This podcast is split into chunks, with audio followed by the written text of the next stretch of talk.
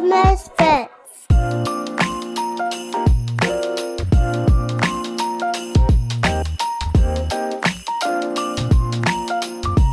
Hey everybody, welcome back.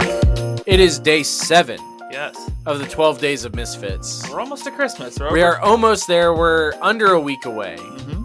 And you are on a hot streak, sir, because you have six points in six days.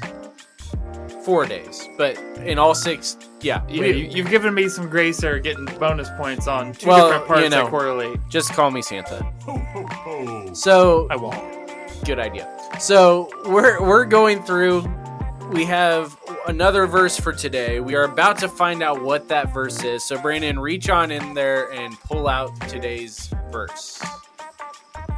All right, we're going back to Romans for this one. So we've got Romans chapter 8, verses 1 through 15. Romans eight verses one through fifteen.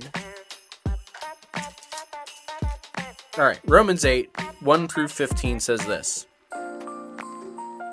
Therefore, no condemnation now exists for those in Christ Jesus, because the Spirit's law of life in Christ Jesus has set you free from the law of sin and death. What the law could not do, since it was limited by the flesh, God did. He condemned sin in the flesh by sending his own Son in flesh like ours under sin's domain and as a sin offering, in order that the law's requirement would be accomplished in us who do not walk according to the flesh, but according to the Spirit. For those who live in live in according to the flesh think about the things of the flesh, but those who live according to the Spirit about the things of the Spirit. For the mindset of flesh is death, but the mindset of the Spirit is life and peace. For the mindset of the flesh is hostile to God, because it does not submit itself to God's law, for is unable to do so. Those who are in the flesh cannot please God. You, however, are not in the flesh, but in the Spirit, since the Spirit of God lives in you. But if anyone does not have the Spirit of Christ Jesus, he does not belong to him. Now, if Christ is in you, the body is dead because of sin, but the Spirit is but the spirit is life because of righteousness. And if the spirit of him who raised Jesus from the dead lives in you, and he who raised Christ from the dead will also bring your mortal bodies to life through his spirit who lives in you. So then, brothers, we are not obligated to the flesh to live according to the flesh. For if you live according to the flesh, you are going to die. But if by the spirit you put to death the deeds of the body, you will live. All those who all those led by God's spirit are God's sons. For you did not receive a spirit of slavery to fall back into fear, but you received the spirit of adoption, by whom we cry out, Abba, Father. The Spirit Himself testifies together with our spirit that we are God's children, and if children, also heirs, heirs of God and co heirs with Christ, seeing that we suffer with Him, so that we may also be glorified with Him. There was a very bad shadow over half of the page, and so That's right. We got a couple bonus verses there at the end, which I feel like helped. No, we didn't. That was all section. Well, we said 1 through 15. Oh, you read that must have through been a typo. Yeah, typos, you know, uh, I but that's like okay. 17 sounded like a better end, end Yes. note. So, walk us through here. How does this deal with Christmas? There's one major theme in a couple of places. I'm going to take us back to the beginning. Back to the beginning. starting in verse 2 For the law of the Spirit of life has set you free in Christ Jesus from the law of sin and death. Um, for God has done what the law weakened by the flesh could not do by sending his own Son in the likeness of sin flesh. Of sinful flesh, and for sin, he condemned sin in the flesh, in order that the righteous required for the law might be fulfilled in us who walk not according to the flesh, but according to the Spirit. So within that we see the old law um, and that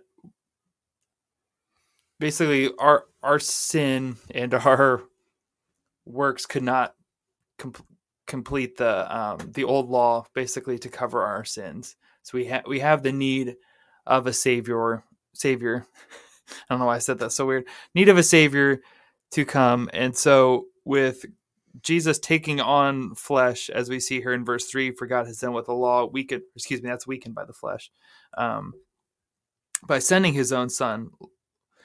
That basically Jesus comes to fulfill the new law, um, and we see the tearing of the veil eventually once He is crucified. So, Ho, ho, ho. you are correct. But we need to change one word with the focus of this passage. It's not about the law here. Look at the contrast that we have that Paul is walking us through Is it more the spirit? the spirit and the flesh. Hmm. We have very clearly the incarnation. He condemned sin in the flesh by sending him, his son in the flesh. So we have the physical incarnation of the son in Jesus, in the flesh. But there's a major contrast that Paul starts giving us here between the flesh and the spirit. The spirit is what happens when we accept the gift that has come through the Son, Christ Jesus. Yeah. And basically reject our flesh. We reject our flesh. The thing that God put his Son in in order to save us is now what we are supposed to reject. It's a very clear picture of for those of us that are human we love you know we it's clear in here we desire our flesh. Mhm. we have fleshly desires. And then when we look at this from the picture of oh well look now even god wants flesh. God sent his son into flesh. But god sent him in flesh so that death could finally be defeated the flesh could be defeated and so that we we then now can gain the spiritual life Mhm. a life of spirit one that comes with adoption as god's children, and heirs within the kingdom Yeah, we kind of see that too in verse 14. For all who who are led by the Spirit of God are sons of God. Yeah. Right. And then we see there, yeah, the adoption into his family.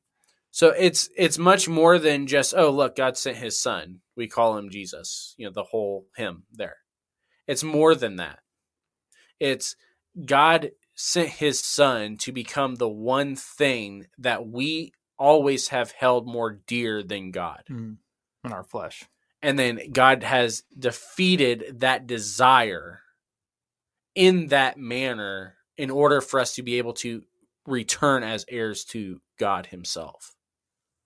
So you've got your seven. Didn't get both, but that's okay. I'll take it. We got seven. We're seven for seven, kind of, sort of math. yeah, we're gonna you say know, that I whole thing. technically missed the first two days. Right, you Pretty- were 0 pretty 2. bad, but So you're you're seven for five. We'll go with that. yeah, anyway, yeah, you're doing good. You feeling better this year? I am a little bit. Yeah, like I said, I think some of the passages last time were fairly long, and so to, to Yeah, we cut we cut back a little bit this year as far as the length. that's helping. Yes, we we also I still have included a lot of extra verses just to throw you off here and there, but you're you're doing good. We're seven for seven.